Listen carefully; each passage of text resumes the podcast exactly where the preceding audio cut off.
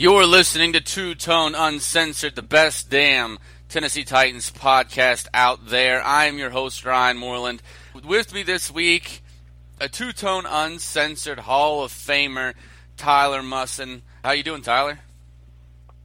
I'm doing pretty good uh, following that Sunday win. Um, you know, I live here in Ohio, and you know it's nothing but Steeler and Bengal and Brown fans around here, and you know everybody was ready to bust my balls, seeing that the Bengals had taken the lead.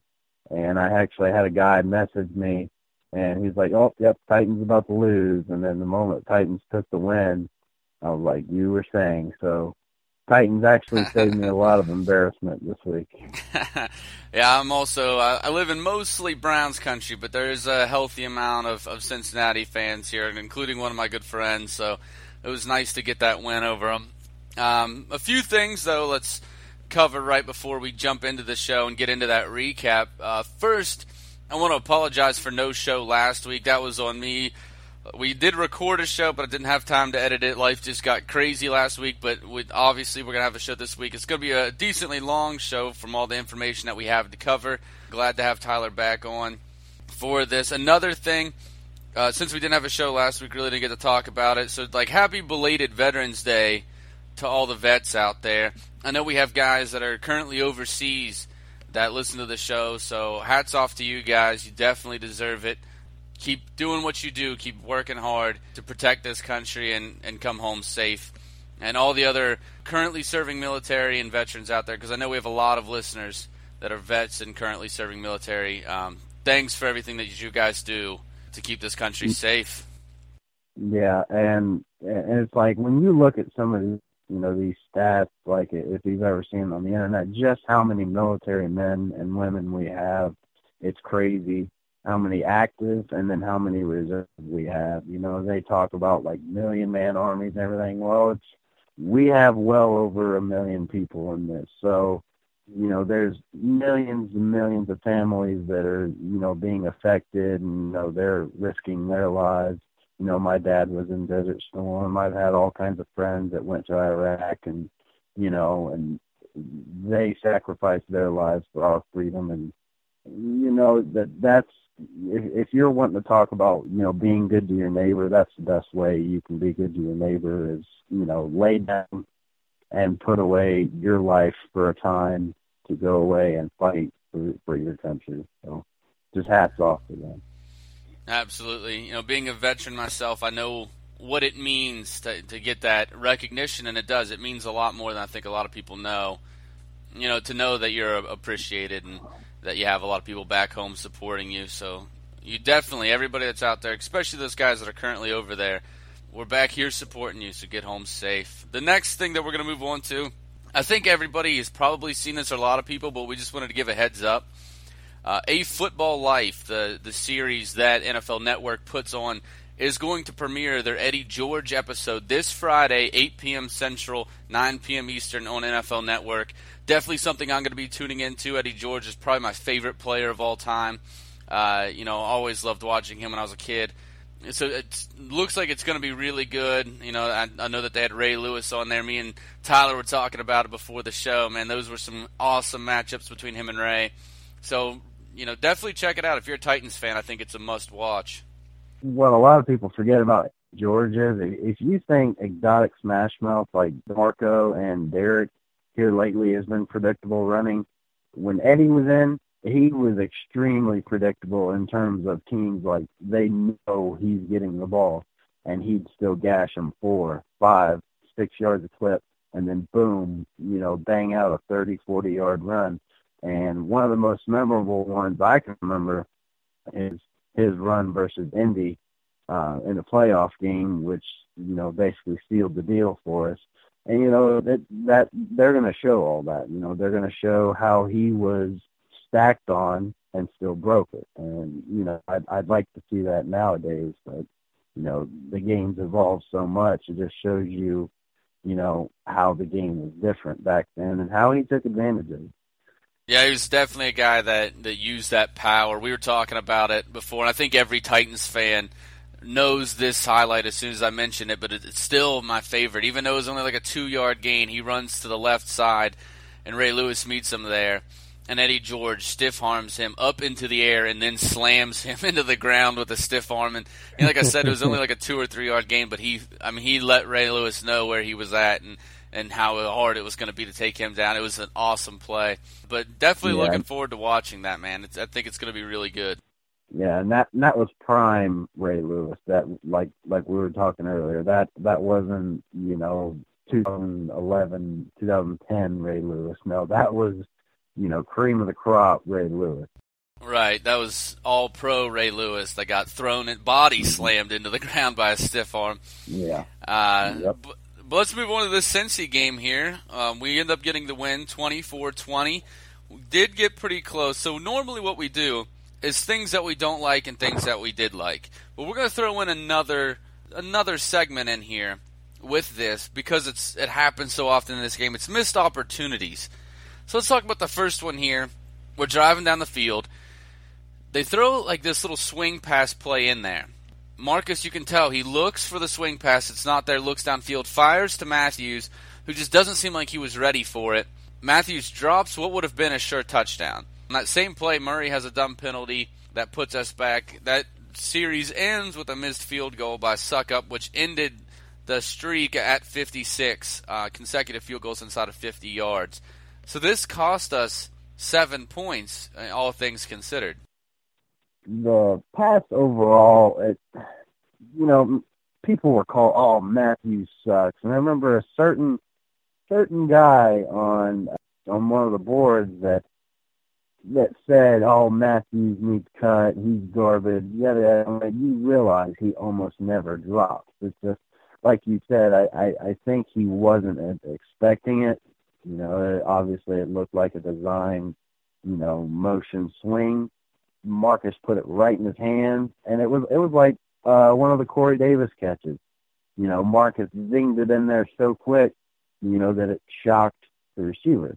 You know, Corey Davis's one later in the game, Marcus put it on right on him five seconds before Corey even turned around. It seemed like, and I think that's happened here with Matthews. You know, he was totally expecting a block downfield or of some sort, and then he just happened to turn his head and the ball was in his hand. So, you know, that comes with extreme accuracy from your quarterback, but you know, you also got to be heads up, you know, because not always everything's going to go to script. You know, that swing could be completely blown out and you got to be ready to, you know, direct to the, you know, next available option. It just comes to overall awareness and knowing where you are on the field. Absolutely, you're 100% right. You have to be ready for the ball at all times. That's one of those plays where, you know, even in practice, Matthew sees that ball on that play maybe one out of every 100 times, but you have to be ready for that one out of every 100 times. And I think the work ethic that we've seen from Rishard Matthews, don't expect to see this again. Like Matthews is the kind of guy that it's going to fix this. Don't expect to see Matthews you know, and I don't think he was taking a play off. I think exactly what you said. He was looking for a block, but don't expect him not to be ready for that ball again uh, because you know he's shown that he's going to be a guy that comes in and improves regularly. But the next one, which was I think for me the the hardest one to watch, Corey Davis gets the ball streaking towards the end zone and then fumbles it right before the end zone. DeMarco Murray catches it out of bounds right outside of the end zone for a touchback. The one thing that really made me upset about this is go back and watch this play. Look at the way that uh, Corey Davis is holding this ball. It's about a mile away from his body. That's the first thing you notice. It's a mile away from his body. But also look at his hand placement on the football. He's not. He doesn't have his hand over the point of the football. He has his hand about halfway down the football. He's just palming it. So even yeah. if it's away from your body, if you have it tucked over the tip like you should, you can still probably hold on to that ball. But when you're holding it like that, just palming it halfway down the football.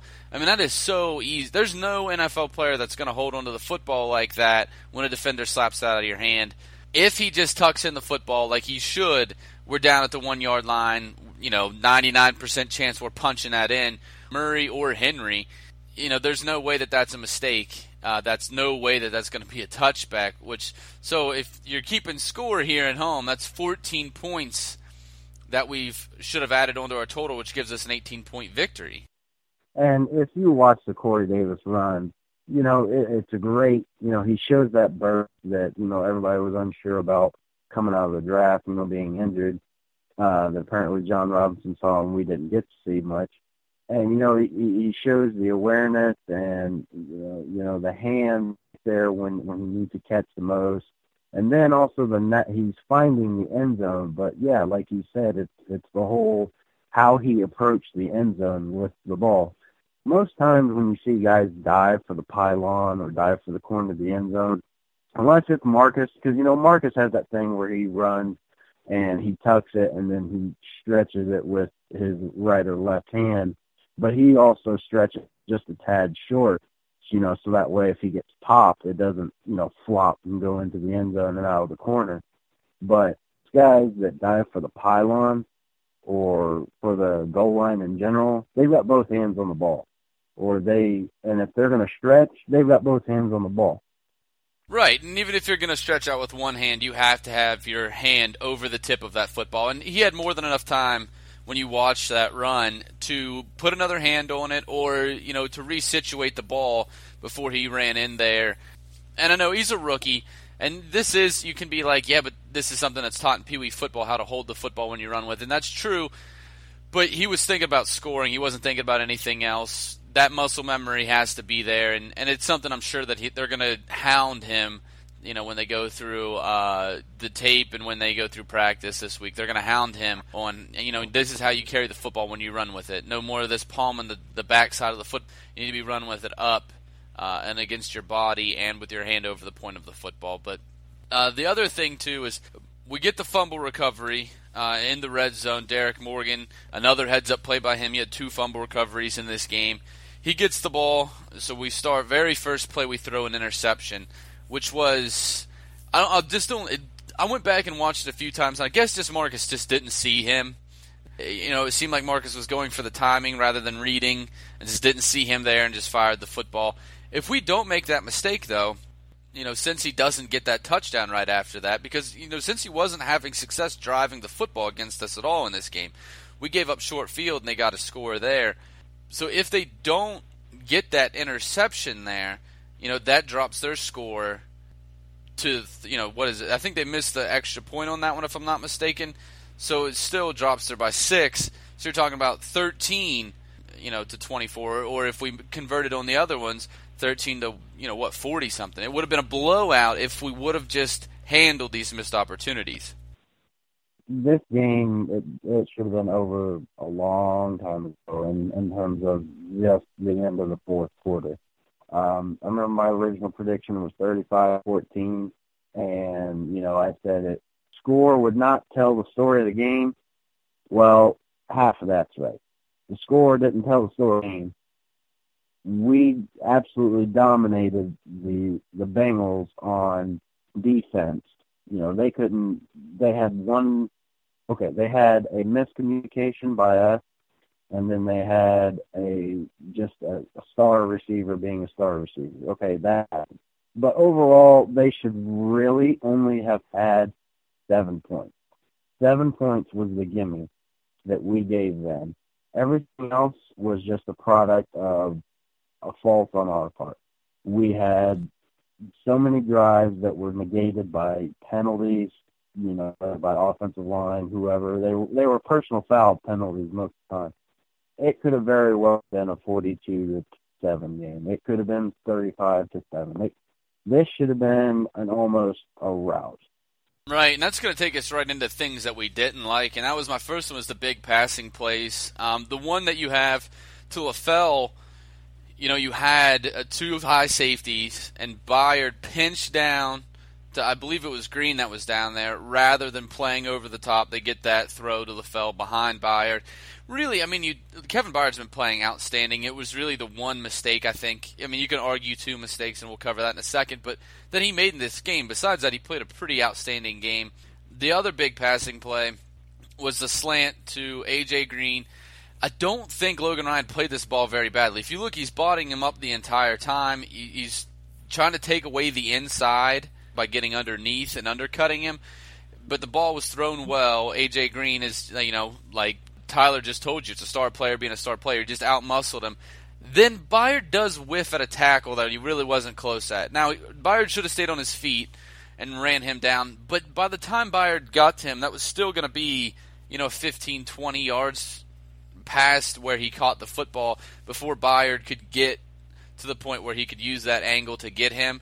He shouldn't have just whiffed at the tackle. He should have stayed on his feet there, but it still would have been a big play, and that's assuming that, you know, AJ Green doesn't you know, stiff arm him or you know, because Byard's a good tackler, but AJ Green's good at making people miss, and he's he's a powerful guy. I think people forget how big and physical AJ Green can be. So you know that was another one, but you, those big passing plays we got to limit those. We're going to play quarterback that's struggling, you know, this week, but he's still a good quarterback and you know arguably the best wide receiver in football.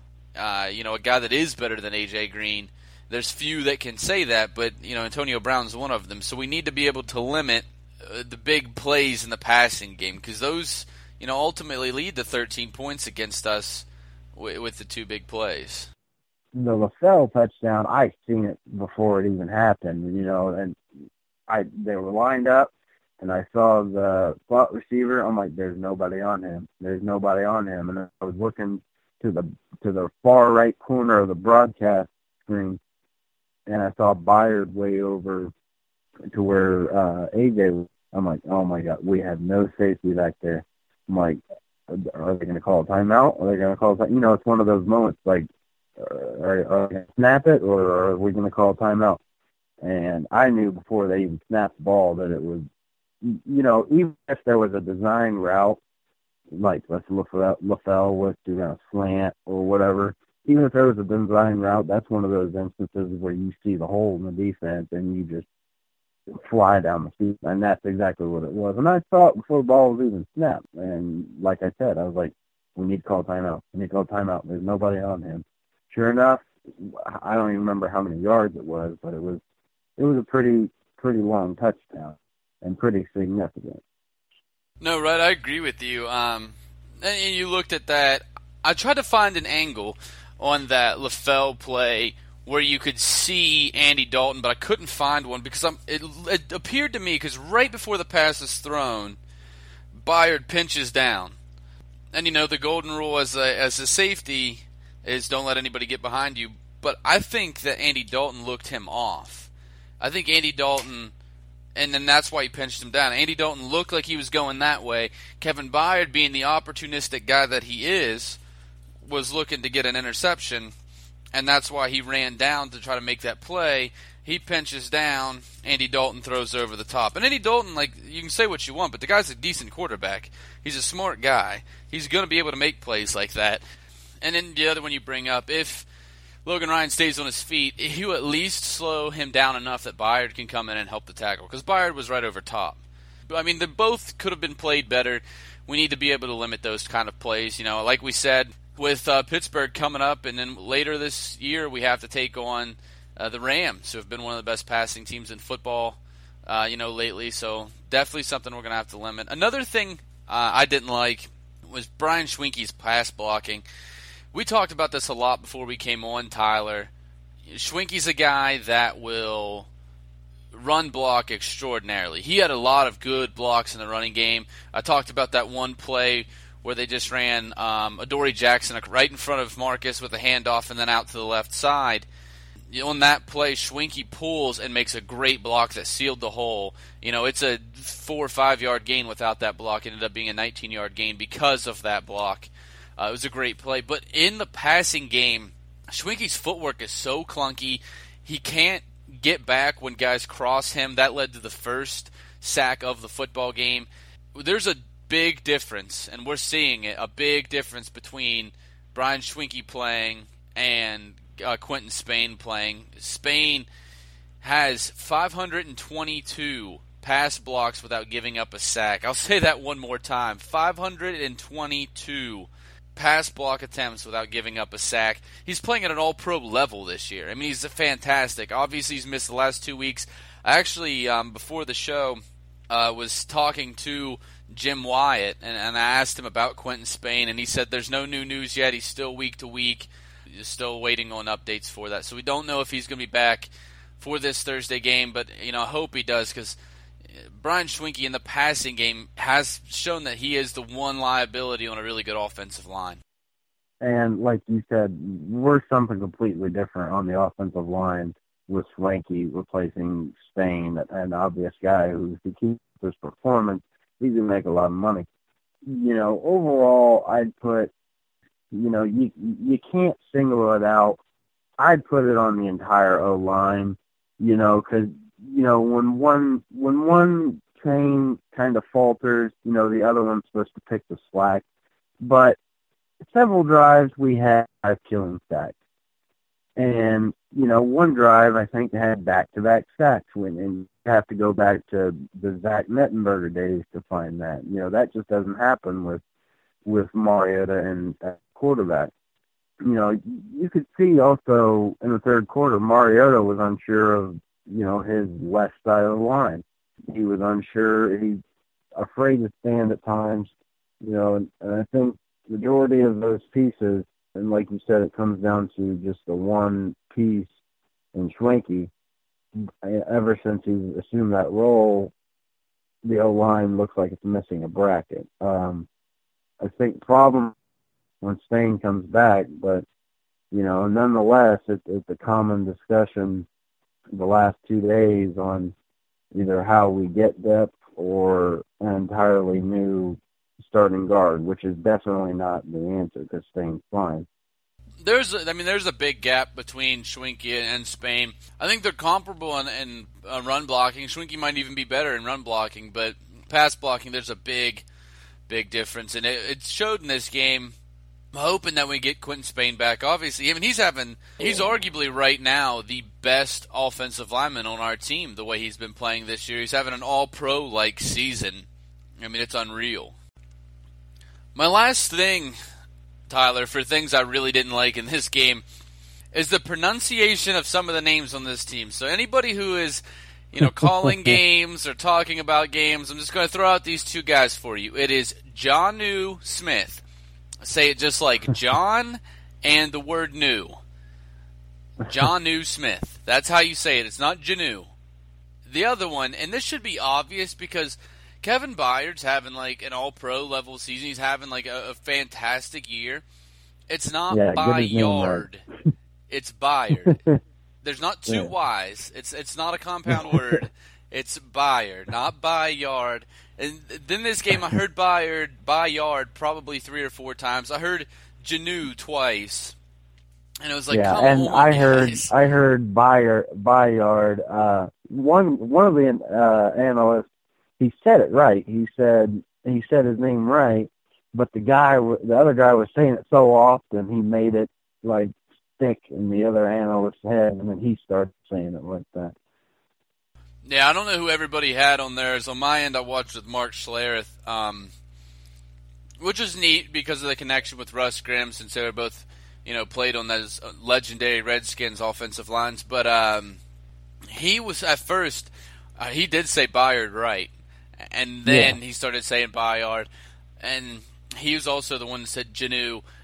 And just it's not that hard, guys. It's Janu, which I don't even know how you get to Janu because it's spelled like it looks like it's pronounced Janu. I really can't see how you could screw up Bayard because there's no two Y's. Bayard means there's literally you're a, a symbol away from a hash a hash name, and it's, it's, it's symbol from a two-word name, and it's it's not true because there's not two Y's. You sound it the way it's spelled, and it's Byard. It's like it's. I mean, that's basic grammar, and that's basic English. So these guys did it well, but I also noticed during the halftime. Um, I'm trying to think. I think it was Michael Strahan uh, throughout the Mariota also, another one, Mariota. Mario, like the guy, the little plumber on the video games. Yeah. Mariota, Mariota, not Mariota. It's another one that yeah. uh, has been a problem. So, do your homework that out one, there, guys. I think, I think that one's gonna stick. I think you'll never be able to. You'll be. You'll have those. We'll say Mariota, and then you have those say Mariota. Because I used to say Mariota for the longest time until I saw an interview with Marcus saying how the proper way to pronounce it. So I think that's going to be one of those where you're always going to have somebody say Mariota, Mariota, just because they don't want to, for some reason, take that, that tenth of a second longer to say his name correctly. no, I did. I did too. When we first drafted him, I was I said Mariota for sure for a while. Um, but so it's I, I understand it a little more, but he's you know a premier young quarterback in the league, playing the most important position there is. So you should be able to get it right. The other two, I mean, it's it sounds like it looks like it's not like it's real complicated. Like they look exactly how they sound. But one thing I really loved is how well we spread the ball around. We've talked all season, Tyler, about how good, how many good weapons we have, how many good players we have on this offense and now we're finally starting to see us really utilize that. And it did have something to do with health. You know, Walker has, has been in and out this season with, with some health issues. Murray's fought through. You know, we lost Corey Davis for a good chunk of the season. But now everybody's healthy and we're getting everybody involved. At least six, or sorry, six people had at least one rush attempt. Eight people had at least one target in this game in the passing game you know that's moving the ball around excellent. That's that is getting everybody touches. Taywan Taylor had a couple really good plays in the first half of this game. Um, Adoree Jackson continues to be a great weapon, and this is the thing. I don't know, uh, Tyler, but I think we're owed some money, but I, I can't figure out if we can prove it or not. Because last week on the episode where we didn't air, me and Tyler talked about the one thing they need to keep doing is keep using Adoree Jackson and not just using him, but also lining it up so you have fakes. So you you get the defense to move one way and you send them the other way, and then we saw them do that a lot in this game. So I don't know what Mike Mularkey's doing, but I think he might have tapped into my laptop and stole that episode and stole our ideas, Tyler. We have to we'll have to give him a call and figure that out. But uh, no, but I mean it's it's a smart move, obviously, and it's working out really well. Adoree getting in the mix, Taywan Taylor. You know, obviously Corey Davis saw some a lot of targets and got some plays. Delanie Walker was our security blanket when we needed him. Getting everybody involved, uh, it, it worked out really well for us in this game. Yeah, and you know, a lot of that is is overall is directly related to, you know, it's been bad up until this point, yes, but it's play calling. You know, they're they're putting in some you know, some niches and, and whatnot um, to make it work. You know, it's as if Terry Robiskie smelled the corporate axe being warmed up. You know, they were they were decept- deceptive, and they came at the Bengals from multiple angles. Um, you know, really open it wide open in the first half. You know, they had the Bengals reeling. You know, had we not had a couple stalls, could have put us up over 21. The biggest the biggest surprise is how well they used Ajax, just because you know they only used them one time last week, and you know as much as we wanted it, we didn't know if they'd do it. It goes back to like what we were saying, what we were discussing about the Ravens game. They gave you the lollipop. Well, this week they gave you the whole damn candy jar.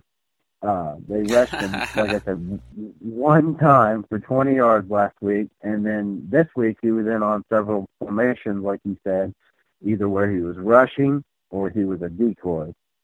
And you know, I I really like the option threat to Adoree.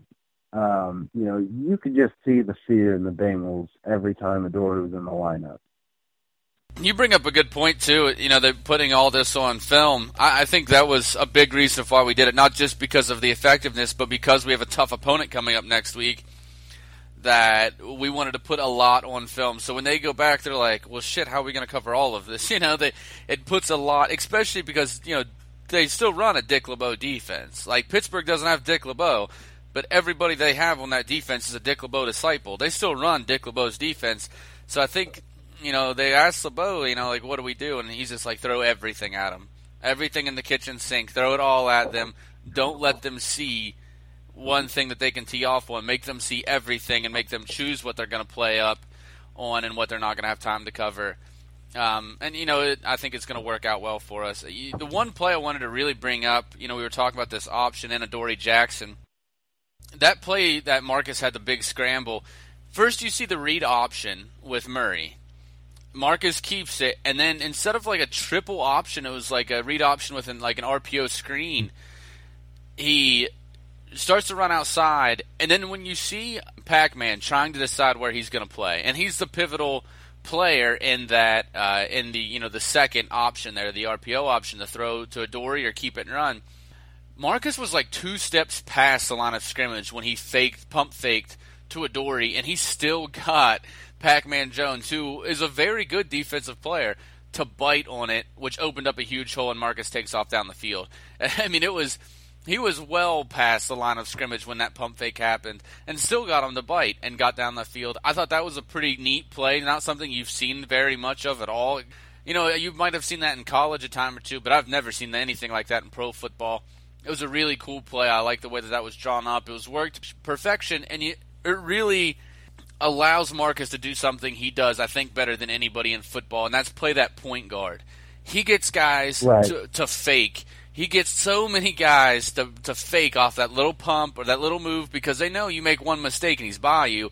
So people play tight in that position. You know, you just you can't help it. You're going to play tight when you know that there's a guy that can make you look like a fool coming at you. And and even though he was past the line of scrimmage by like a two and a half yards, that pump fake was enough to make a very good, you know, former Pro Bowl level defensive back to bite down on Adoree' Jackson, which opened up a massive hole. And, and you know, I believe it was a 28 yard gain or something like that. It was a big play for us. You know, Pac Man's a veteran. You know, he's seen a lot of stuff. And, you know, if you're able to get a veteran out of his awareness of, okay, he's not going to throw it anyway because he's over the line of scrimmage, if you can make him forget about where the line of scrimmage is, you know, trying to key in on one of two players, you know, then your offense is really doing something. Then your play call is really doing something because you're isolating key players from their surroundings. And you know, you if you do that well, you'll always have success in an offense. Yeah, and we saw the the same play later in the game where Marcus did throw it to Adoree', and Adoree' made a plus play on it. I mean, it was a good play and another good gain. You know, another decent pickup. It wasn't as big as a play as the first one, but it was still a solid pickup. It's a neat play because it spreads out the defense. Most people, you know, are going to follow um, Demarco Murray because they want to stop the running game. You know, they everybody knows that's going to be a key to beating us is stopping the running game. So everybody tees off on that. Then you just you have that defensive back, and uh, you know you can play him like a fiddle because Marcus does it better than anybody else. I mean, you look at his tapes from Oregon. There's nobody that I think that runs that option, the read option or the triple option or RPO options better than Marcus does, and they're stealing a little bit. Uh, and, and innovating. It's not just stealing; it's stealing and innovating on Oregon's playbook to throw in some of these wrinkles. But I mean, both times we ran it, we you know ran it two different ways with the pass and with the keep. Both times it worked, you know, great for us. And we never even saw the option where they do hand it, you know, to Murray in this game, or at least I didn't uh, recall it. But yeah, it a great play, really neat play calling. The next one is something I've said the past couple weeks, but I'm going to continue to say it because tackling at the point of attack has been a weakness for us for most of the early part of the season. The last handful of games, we've been outstanding at tackling at the point of attack. They tried to come after us with a short passing game, and that was not working for them. You know, Kroft, Tyler Kroft in this game, who was, you know, their backup for Tyler Eifert, he got a couple passes and had like almost nothing. I mean, inches for yards after the catch because we hit him at the point of attack. We didn't let the running backs, you know, Giovani Bernard's a guy that can be dangerous and uh, run or yards after the catch. Uh, you know, he's been doing it his whole career. That's basically what he's there for. We stopped him every time he got the ball outside of one that I remember. You know, we, we're really good at meeting players at the point of contact. Now, there's a couple that you can throw out there. There was the first down to Bernard where we missed the tackle. Obviously, the play with AJ Green, but for the most part, tackling is vastly improved over what it was at the beginning of the season, and a lot of it has to do with some key players. Um, you know, most notably Wesley Woodyard, uh, Byard has been playing outstanding. Uh, but and and I want to mention Jayon Brown in that list too because that tackle that forced them to use their last time out. It doesn't seem like much, but it was a huge play to force them to use their last time out. And he made the tackle right at the sideline. Big play by Jayon Brown. Everybody's been tackling uh, relatively well. It's not just those guys. Those guys deserve a lot of credit, but it's been a, a whole team effort of coming up and making the play. Right, and um, you know that fundamentally sound football. You know, and they, and they preach that all the way down to you know the first time you're able to pick up football. You know, you, you do the fundamentals right, you're going to be in a good spot to win. You know, talent, you know, can be trumped by, you know, those who stick to the fundamentals and do them well. Talent can be trumped by that very easily. Um, and ac- according to uh, False uh, Focus PFF, um, we only had one missed tackle that, that well that they're counting um, and you know they're they're usually a reliable source in you know ratings and whatnot. They said we only had one missed tackle, you know, and you know it was we one that we paid a price for dearly, you know, in the, in the 70 yard touchdown by AJ Green. But you know we very well could have you know given up many more of those if if we weren't fundamentally sound in tackling, you know considering our offense, you know, stalled continuously in the second half. Um, you know, this time it's the second half as opposed to the first half, but and you know the defense they they wrapped up they stopped short you know and and, and they trucked us to the ground you know limiting yards after the catch and most notably contact you know that's especially key when you're trying to remain a top run defense um you know, we're truly a much better tackling team than last year. Um, and you know, when you're going up against guys like Le'Veon Bell and Antonio Brown, that's that's what you're you need to be because Le'Veon Bell he's he's the BTK king. That, that's what I call him because he's break at break the tackle king. And Antonio Brown, you know, you give him half an inch to spin with his plant foot, you know, he he's gone. Yeah, and, and to, for proof of this, you have to look no further than their first drive, the very first drive of the game. It was a three and out, and in that three and out, you saw a great open field tackle by LeShaun Sims, followed by a great open field tackle by Dory Jackson.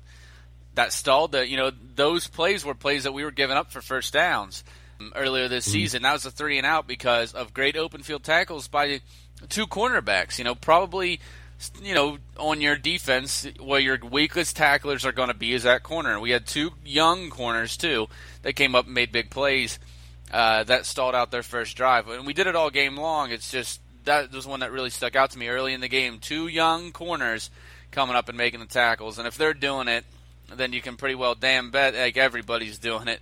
Uh, moving on to the next one here, the things uh, that really can can I add can I add to that? Yeah, yeah, go ahead, go ahead. Okay, secondary. Um, that that can also be tied into um, overall secondary.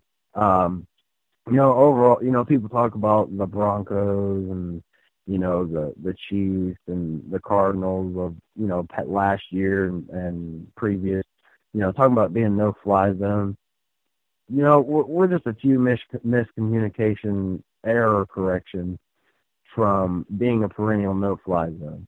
Logan Ryan, he's always make a play on the ball, and and you know something else I noticed he he's also starting to get targeted more, which which you know what that says to me that that says that teams are afraid to throw at Ajax in terms of comparison to week one, week two. AJ Ajax pulled down the highest performance with an 84 by PFF.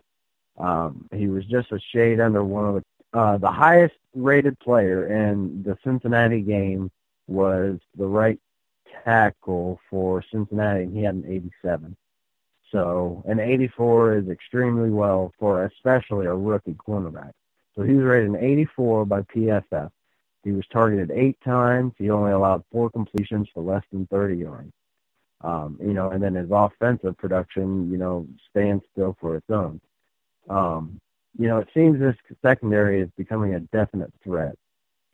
I agree with you. We're we're a Von Miller away. We're we're an elite pass rusher yeah. away from being um, a top tier defense. I, I, really think you're right there. You looked at Adoree Jackson didn't spend a lot of time covering uh, AJ Green in this game, but he did for a while early on have a few.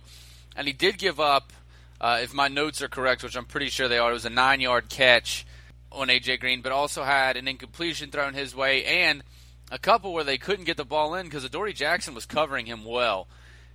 Logan mm-hmm. Ryan played the most part on him, and Logan Ryan did, you know, get beat for the big play. But besides that, he was containing him. He wasn't really winning the battle. I think still AJ Green won the battle if you take that play away. But he was containing AJ Green, which look, there's like probably right now zero corners in the league, maybe one or two that are going to shut down AJ Green, that are going to win the battle with AJ Green. I'm not expecting Logan Ryan to win the battle when we play AJ Green, and Antonio Brown, but I do expect him to contain them. I think that's a realistic yeah. expectation, and I think he did that outside of the one play, obviously. But uh, and you know, in, in today's game, these top three wide receivers, they're going to beat corners. I don't care if, what corner you are, if you're Janoris, I don't care who you are, you're going to get beat from play to play. So it, you know, it's it's a give and take. But to be able to shadow him enough to where we can force three and outs and whatnot, you know, that works best. And it would work even better if we had the edge rushers that could constantly get at the quarterback. But that's a whole separate thing. So right, absolutely. I mean, that's the thing. We're going to have to get uh, in the draft or in free agency. We're going to have to get a guy that can really come after the quarterback.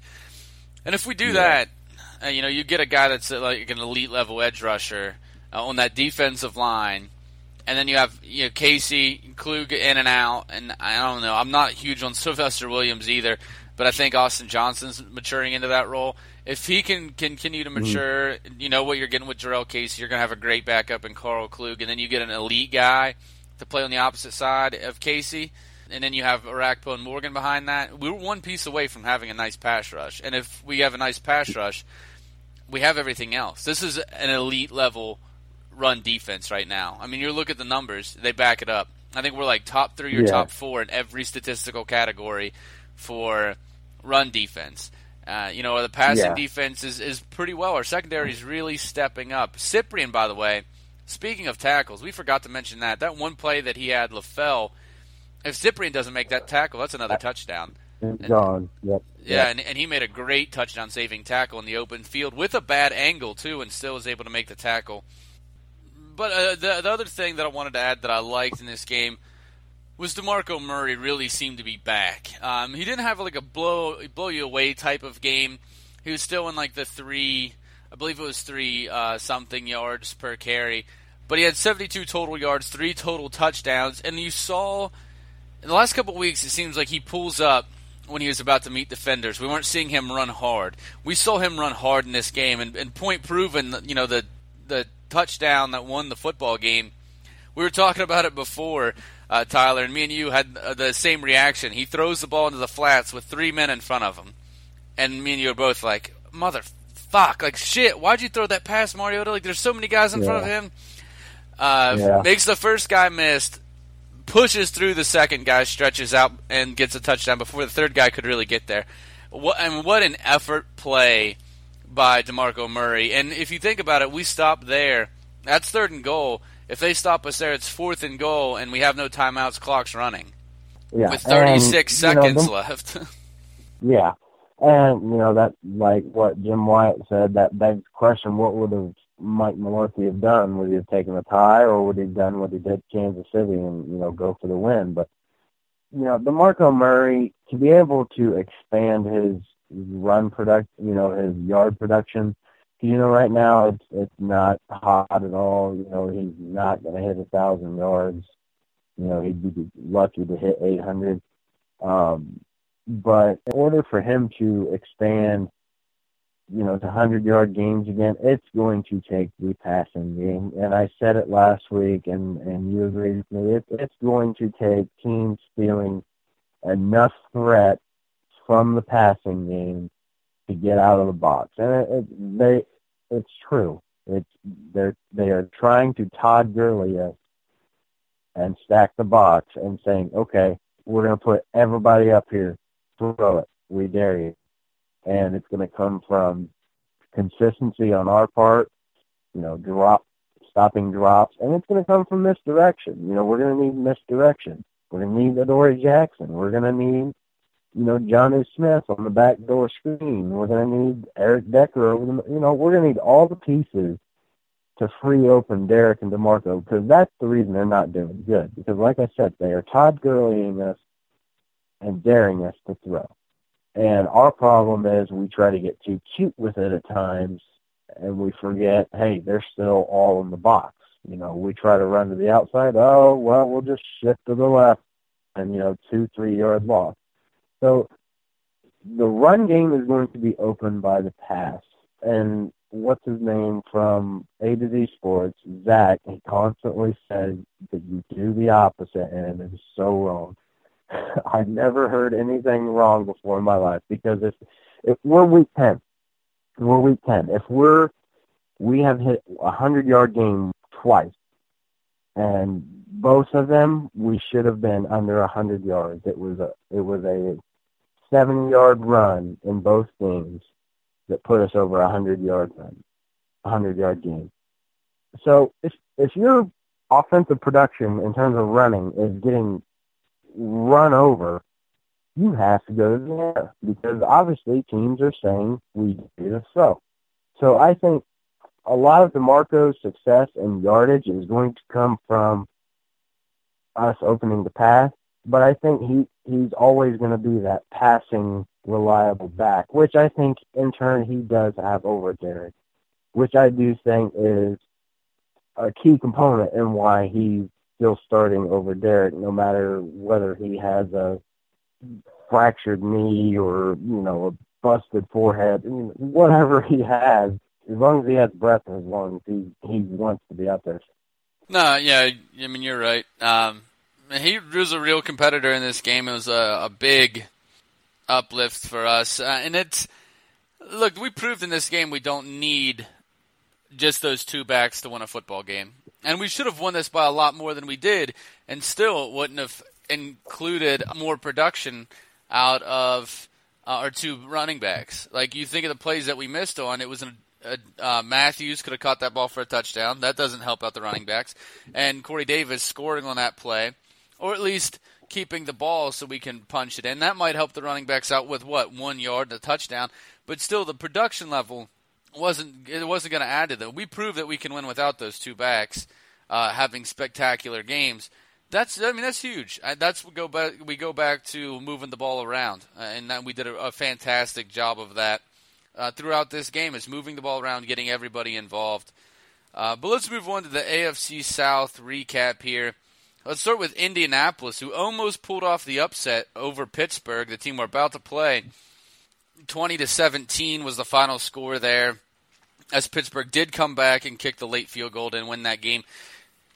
There's a lot of games lately that have made uh, Pittsburgh look not as good as their record implies. You know, they're at seven and two right now on a four-game winning streak, but during that four-game winning streak their margin of victory is only seven, just over seven points, and that's in large part to do with one big win over Cincinnati. But besides that, they're all within a touchdown between teams that you know the Chiefs are a good football team, so you can't you you know credit where credit's due. That was a good win, but the other two games, you know, you're talking about uh, Indianapolis uh, being one of them, and um, the in Detroit, uh, they had a really close game yeah. with Detroit as well.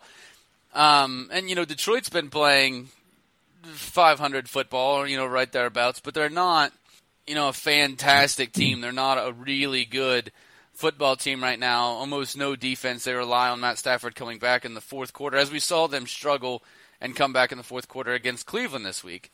So in this game, I saw, you know, there's definitely some some spots, some holes in this team definitely some areas where that I think Tennessee can take advantage of, and obviously this drops Indy uh, to three and seven on the season, and you know obviously they're looking like the basement of the AFC South. Pittsburgh, you know, I remember at the beginning of the year, and you know even when the, when the schedule released, you know everybody's like, oh, we finally got Steelers, finally got to crack Steelers again, and you know they they're just not you know, the the Steelers of the past, you know, where Ben was on target, throwing, you know, 30, 30 touchdowns a year beyond, you know, he's beyond that. Um, limiting his, his picks. Um, no, he's been the exact opposite, you know. Um, you know, Big Ben, he's, he's definitely not a performing quarterback anymore. He, he's good. We still need to count for him. But, you know, the, the biggest evidence that he, that nobody trusts him anymore is just look at the number of his drops on Yahoo Fantasy League. I mean, he is sitting on the waiver wire on a lot of fantasy football leagues, you know, deep fantasy football leagues too. He, you know, he's he's lost a step. You know, well, name your cliche. He's he's lost a step. You know, his his health affecting his performance. He's growing into a fatter Ryan Fitzpatrick. As for Indy, Brissett's proven to be a pretty pretty decent backup. He's not been terrible. You know, he he's been everything that they traded for him to be. The problem is the pieces around him. You know, he has no line. He has one receiver. He has a Hall of Fame running back, but I mean, you know, who's in terms of speed and threat and all that, who's afraid of Frank Gore from that aspect?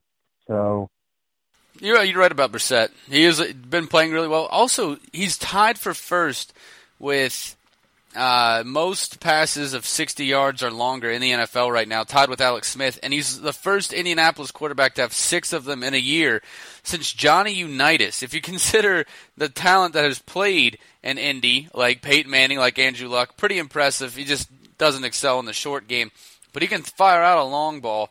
Uh, which has been the only reason that they've been keeping uh, Indian football games like this one, like last week. Uh, but moving on, Jacksonville hosted the LA Chargers, and the LA Chargers surprised everyone. They choked again. went into overtime. Uh, Jacksonville got an interception that set up a easy field goal to win, twenty to seventeen. Jacksonville has shown, though, that if you stop Fournette, you have a good shot of beating them. Fournette had 17 carries for 33 yards. That's a 1.9 average. Oh, sorry, Los Angeles showed again. They had another shot to win a football game late. I told you before this show started, Tyler, this should be a six and three football team, but they're three and six because they don't finish off games at the end, and they always make mistakes at the end of football games to lose. They lost two early in the season thanks to field goals missed or blocked you know, there's been a constant issue for this Chargers team. They've shown repeatedly that you know this team is is is better than its record. You know, the Chargers are better than their record shows. You know, they have a much better defense than their record shows. Like Denver, they have a better defense than their record shows. But, you know, it goes back to Jacksonville. It's, it's no secret they're one thing on offense, and it's Fournette. You know, when you limit Fournette, you put the ball in Blake Bortles' hands, and and even the Jags FO have said that they do not want to put the ball in Bortles' hands. So, I mean, even if you only have a half-ass secondary, you know, you're going to force Bortles to throw picks and incompletions. Yeah, you're right there. And uh, I forgot to mention, Indianapolis goes into a bye this week. Their next game is against us. Uh, you know, that game coming up in week 12. Jacksonville's next game is going to be against the Browns. It'll be interesting to see. You know, Browns have a good rush defense, uh, one of the best in the league. So we'll see how that works out for Jacksonville. Hopefully, an upset. It would be nice. Uh, Houston, though, moving forward played the Rams, uh, ended up losing 33 to 7. Houston came out strong, actually led this game for a while. It didn't take long for that to change. Uh, Rams end up getting the big win. They're getting to be pointless to talk about because, you know, they're getting to the point where they might actually have to sign Colin Kaepernick just out of fear, you know, save the franchise. But they'd end up pissing off the franchise, I believe, too. But yeah, it has been a long time uh, since the Rams have been in the playoffs. Uh, it looks like they're going to go back this year, but Jack or Houston, sorry, next week we'll play the Cardinals. You know they dropped to three and six now. Not looking good for them uh, this season without Deshaun Watson. But moving on to the mailbag.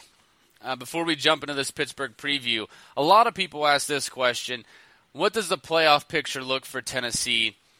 So here's where it stands right now. Obviously, we're leading the division at six and three with the tiebreaker over the Jaguars are also six and three, and we're two games up on everybody in the wild card outside of the Buffalo Bills right now. So even if we were to fall behind a little bit, we do have some cushion between us and them. If we get a win this week against Pittsburgh, that puts us above Pittsburgh in the rankings, which would force us above Kansas City because of the win, uh, and Pittsburgh would still be over Kansas City.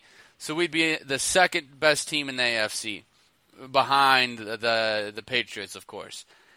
That would be big for us, but also we need to keep winning. The Jaguars have an easy schedule.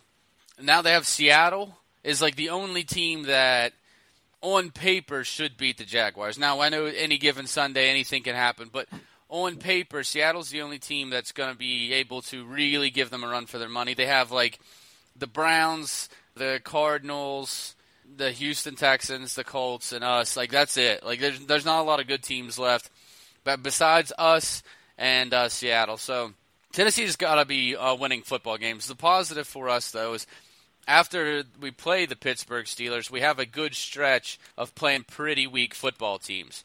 Like I said earlier, with the Colts, after we play the Steelers, we play the Colts. Then we have Houston at home, and then we go on the road to play the Cardinals and the 49ers, which should be should be easy wins for us. Uh, and then we host a very good Rams team before we host the Jaguars. So we need to be winning football games if we want to win the division. If we don't win the division, though, there's still a very good chance that we would be in the wild card. So right now, the playoff picture looks really good for the Titans. It's a very tough race. We have the toughest race in football right now for first place in the division between us and Jacksonville. We we need to be winning these football games. Uh, if we win this one against Pittsburgh, then you know then we're looking at Jacksonville has one tough game. We have t- one tough game before we play each other. So that definitely puts us in the driver's seat, uh, so to speak. So definitely a, a tight window right now.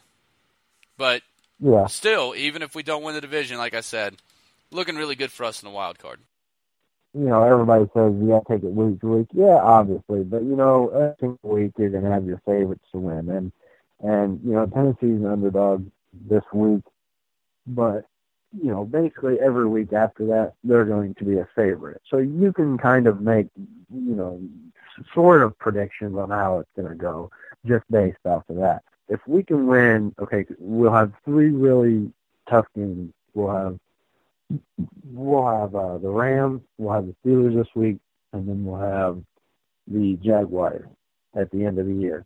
If we can win two of those three, there's no way that we can't get in on on the wild card. You know, we could even lock the wild card up probably in week 16 but that is it for the mailbag. You can find the mailbag on our Twitter and Facebook page at TTU Podcast. And I've heard some people say they've had trouble finding it on Facebook.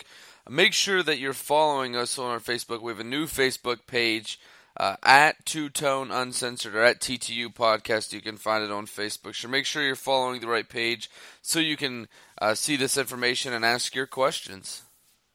All right, without further ado, let's jump, Tyler, into this Tennessee Pittsburgh matchup, the Thursday night game, which, by the way, I will be at. You know, my older brother, diehard Steelers fan, so I'm going with him. So hopefully, we come out with a win, so I can just make him eat all that trash that I'm going to throw his way if we win this football game. But we head to Pittsburgh. They're seven and two. Both of these teams are on four game winning streaks. And this is also kind of interesting. I was looking up you know stuff with Pittsburgh today, and I, I realized this, Tyler. And four games, they have one game that was kind of a blowout, and three really close ones. And so did we. That's the exact same thing that we did. Their one blowout was against Cincinnati, who we struggled to get a win against this week. Our one blowout was against the Colts, who they struggled to beat this week. so kind of, you know, weird, just stranger in fiction that everything mirrors up. But anyways, focusing on the actual game at hand, looking at our offense versus their defense. Two big things we got to look at. Mike Mitchell got injured in this last game. It appears he will play. Uh, their safety Mitchell will play in this game against the Tennessee Titans. Aditi Kinkhabwala from the NFL Network tweeted that Mitchell should be a go. Mike Florio of uh, Pro Football Talk came out and said that the injury that he sustained earlier this season against the Lions was not a Achilles injury as was previously stated. It was a grade 1 strain of the soleus muscle, which is about the same area uh, of the Achilles. But he's been playing with that for a few weeks and this was a related injury to that and they really were worried about swelling. It wasn't that he was he was unfit to play. It was it was a swelling with that injury. So it looks like he will be a go, but still an iffy go. You know, if it, the swelling starts in that Titans game, especially on a short week, you know, you have to get healthy quick. Uh, it could be a guy that we see come out. If he does come out, Robert Golden is his replacement. He only has 10 starts over the last six years in the NFL.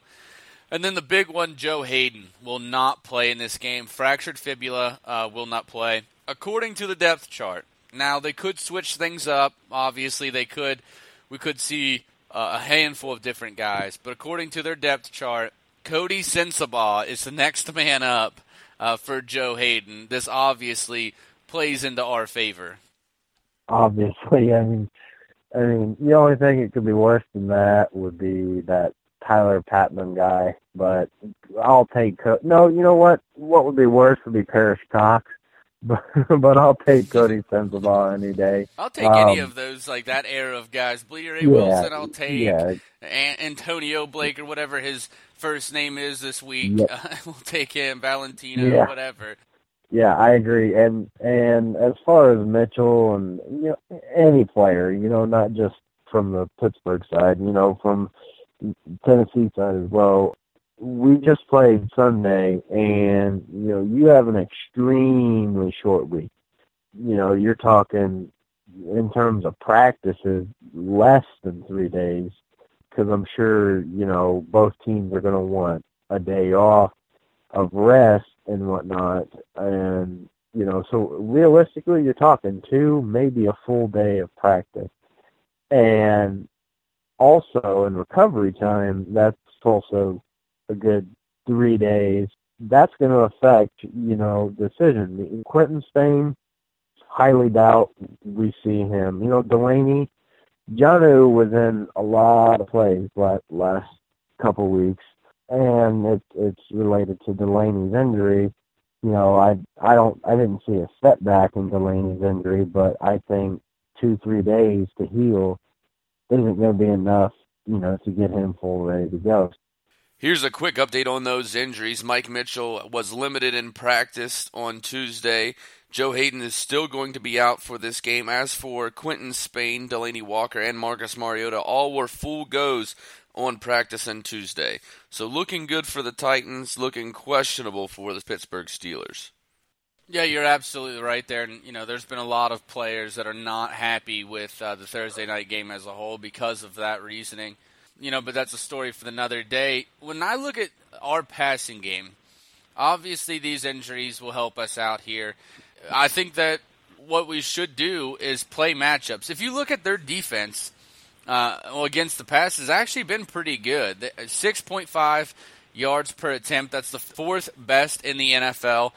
They have given up eight touchdowns and eight interceptions, 29 sacks, which is tied for second best in the NFL. I mean, that's pretty good. They've been getting after the quarterback very well. Their one liability is in the secondary, and now they're going to be weaker there with Joe Haden not going to be playing.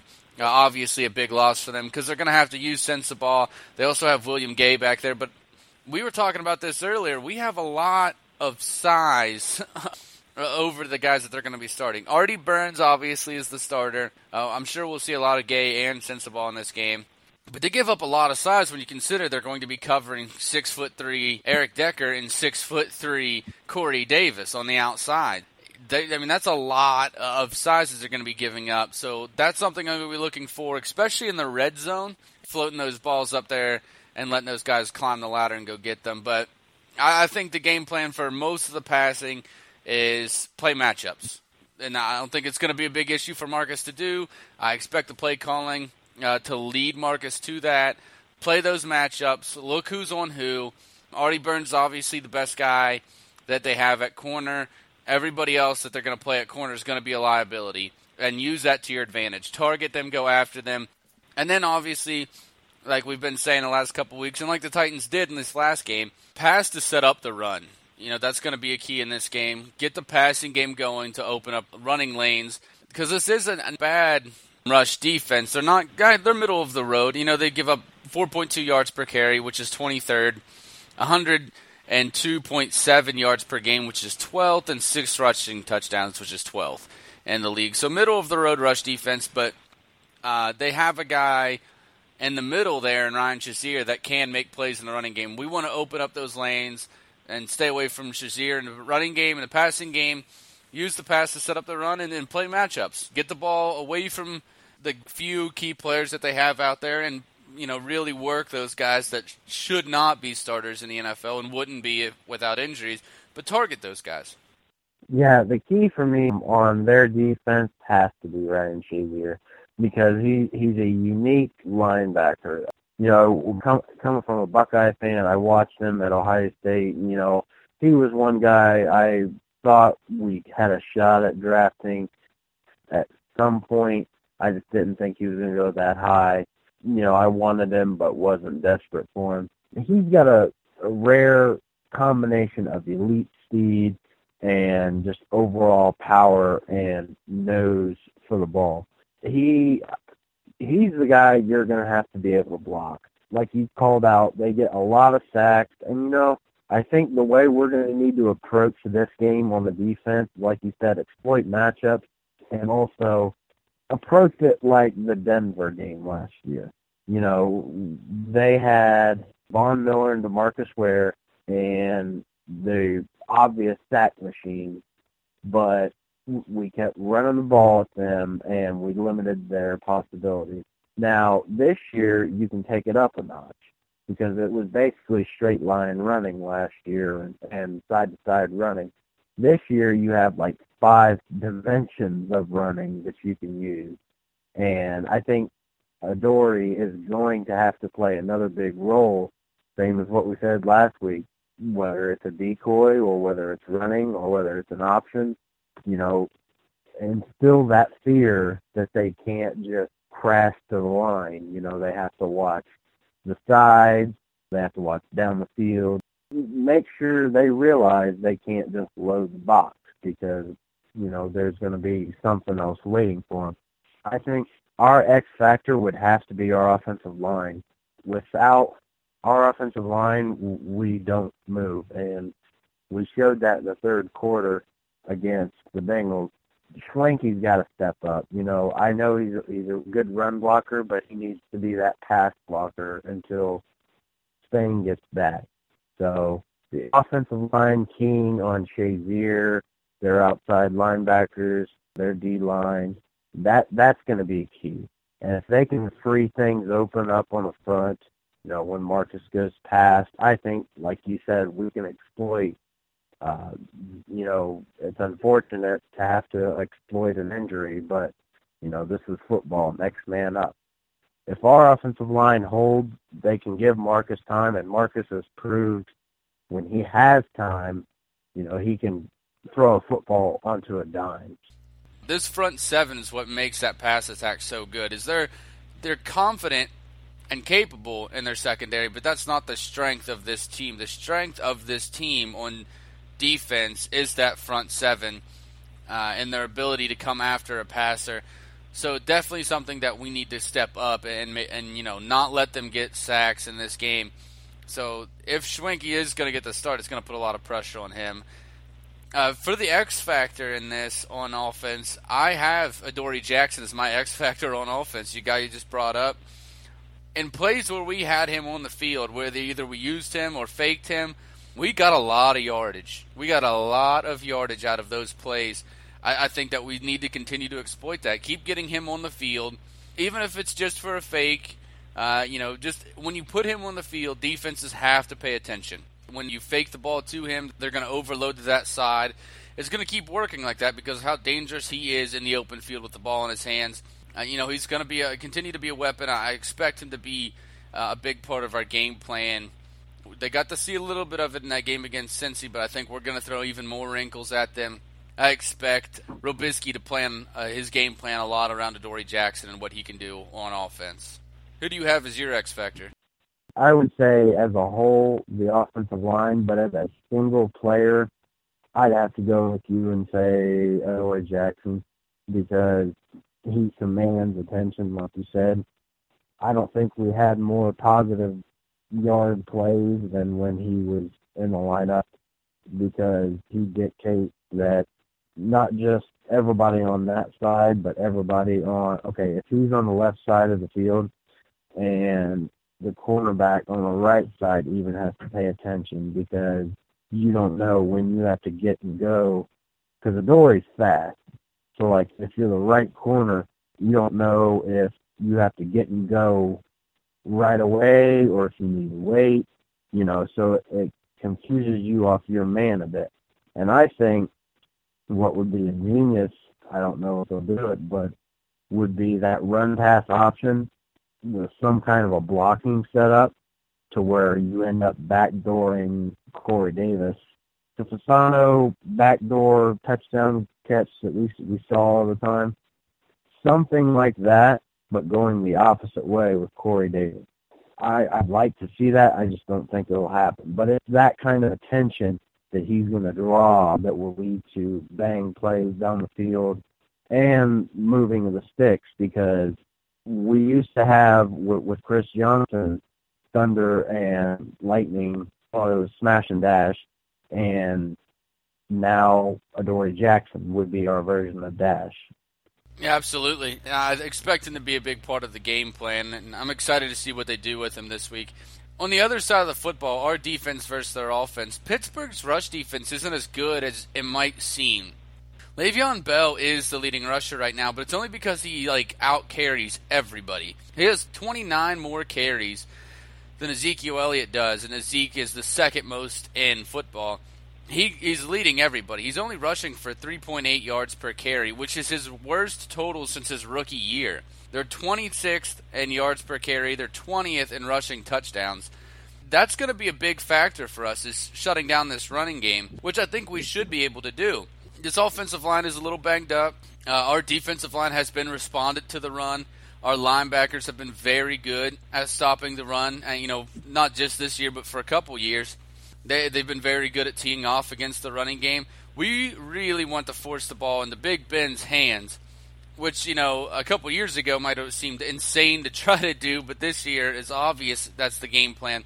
Ben Roethlisberger right now, 12 touchdowns, 10 interceptions, 61.1 completion percentage, which makes him the 26th quarterback in the league. And we got to force him to beat us. He hasn't been playing good this year. A lot of off throws. The rhythm's not there. His body's not what it used to be. He's taken a lot of damage, especially the last couple of years. I think the the running game of um, Pittsburgh, you know, the effect that it's having on them negatively, I think it's coming from a two way street. The quarterback is screwing the running back, and the running back screwing the quarterback. Because I think last year, what they got away with was, you know, even though Bell had that timeout, they were able to relieve like like any team that has that starting to have a quarterback go awry, get old, whatever. You need a good running game to complement them to where they're not constantly being forced to be, hey, Tom Brady. And I, they don't have that this year. Le'Veon Bell is not getting, you know, nearly the impact that he's had, and it's screwing Ben.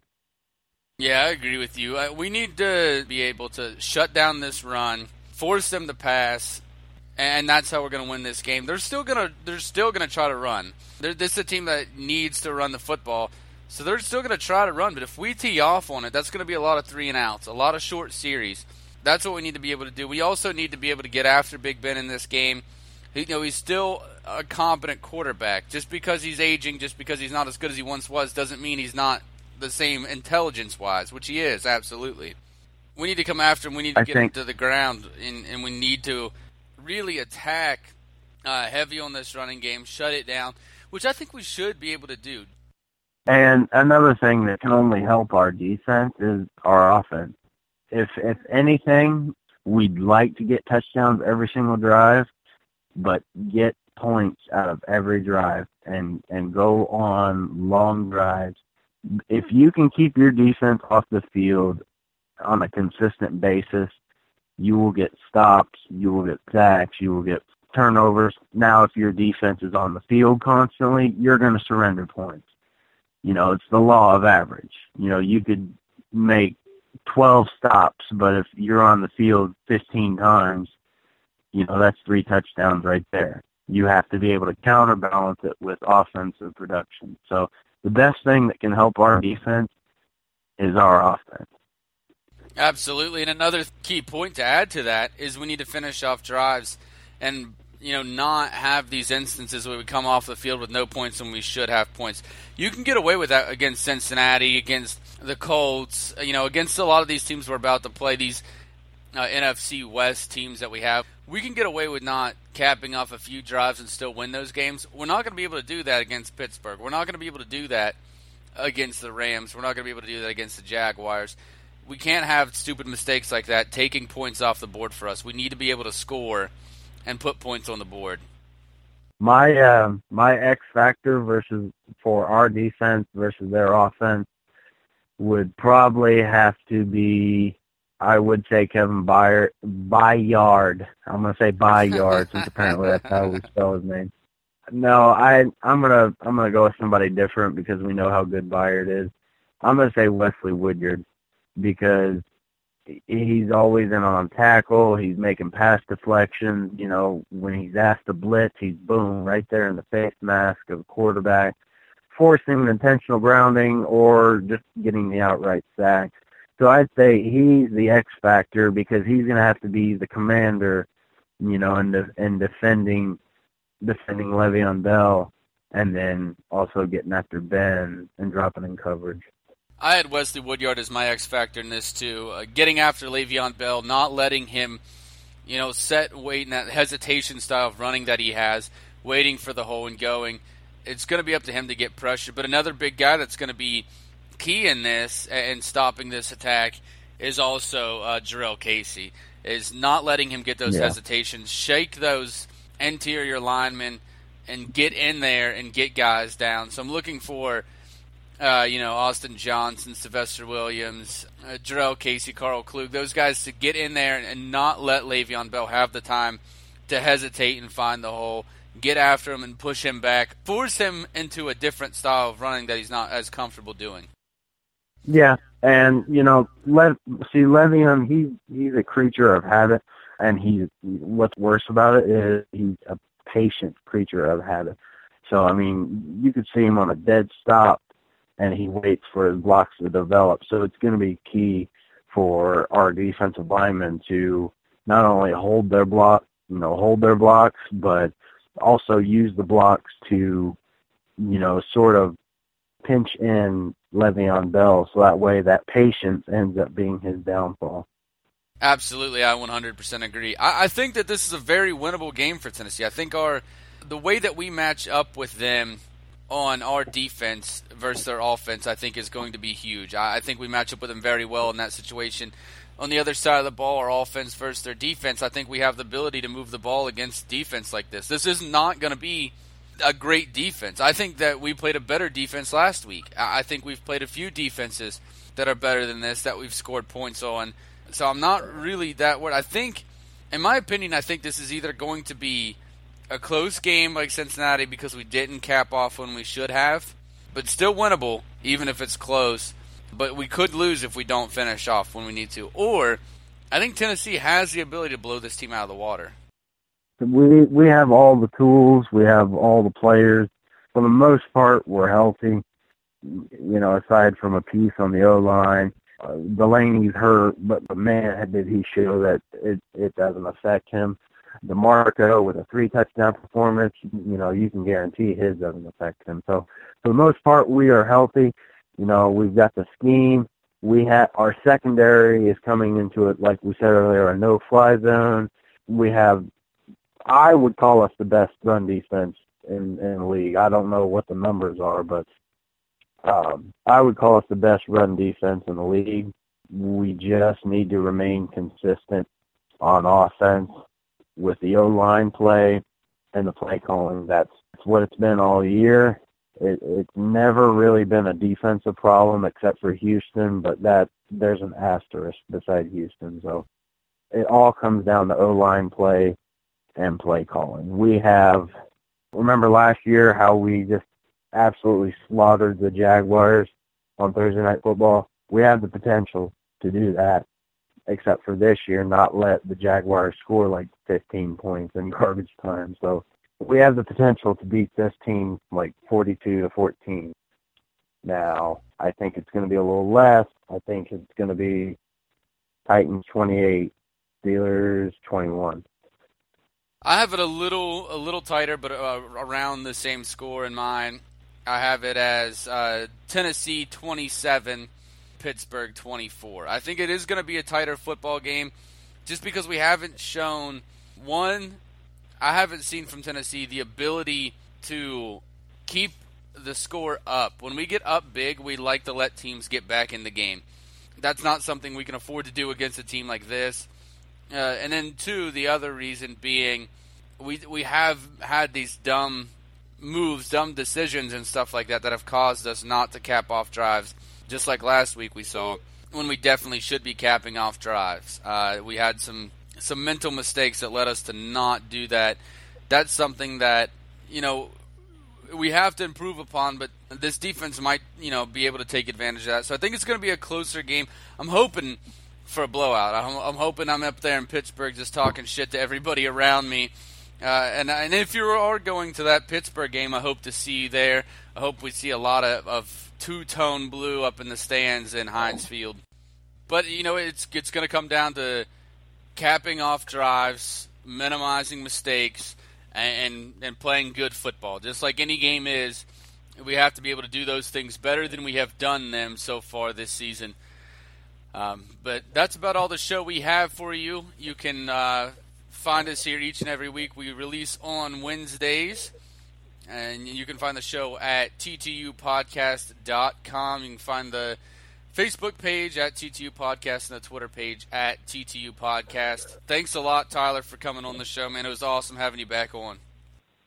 No problem. Everybody needs to tighten the fuck up and tune in to the Titans. Watch them stomp the terrible towel into the ground again on Thursday. Yeah, man, on prime time again. Let's get Mr. Monday Night out there and uh, and help one of these guys. Maybe Woodyard comes up, has a big right. game, could be Mr. Thursday Night. all right. Uh, thanks again to Tyler. Thanks all of you great fans. If you're going to the game, I hope to hear you. I hope to see you. And let's kick some Steeler ass. Let's take second place in AFC and let's keep us winning streak alive. Tighten up. Tighten up. Man, if Woodyard gets like three picks, I'm gonna look like a fucking genius.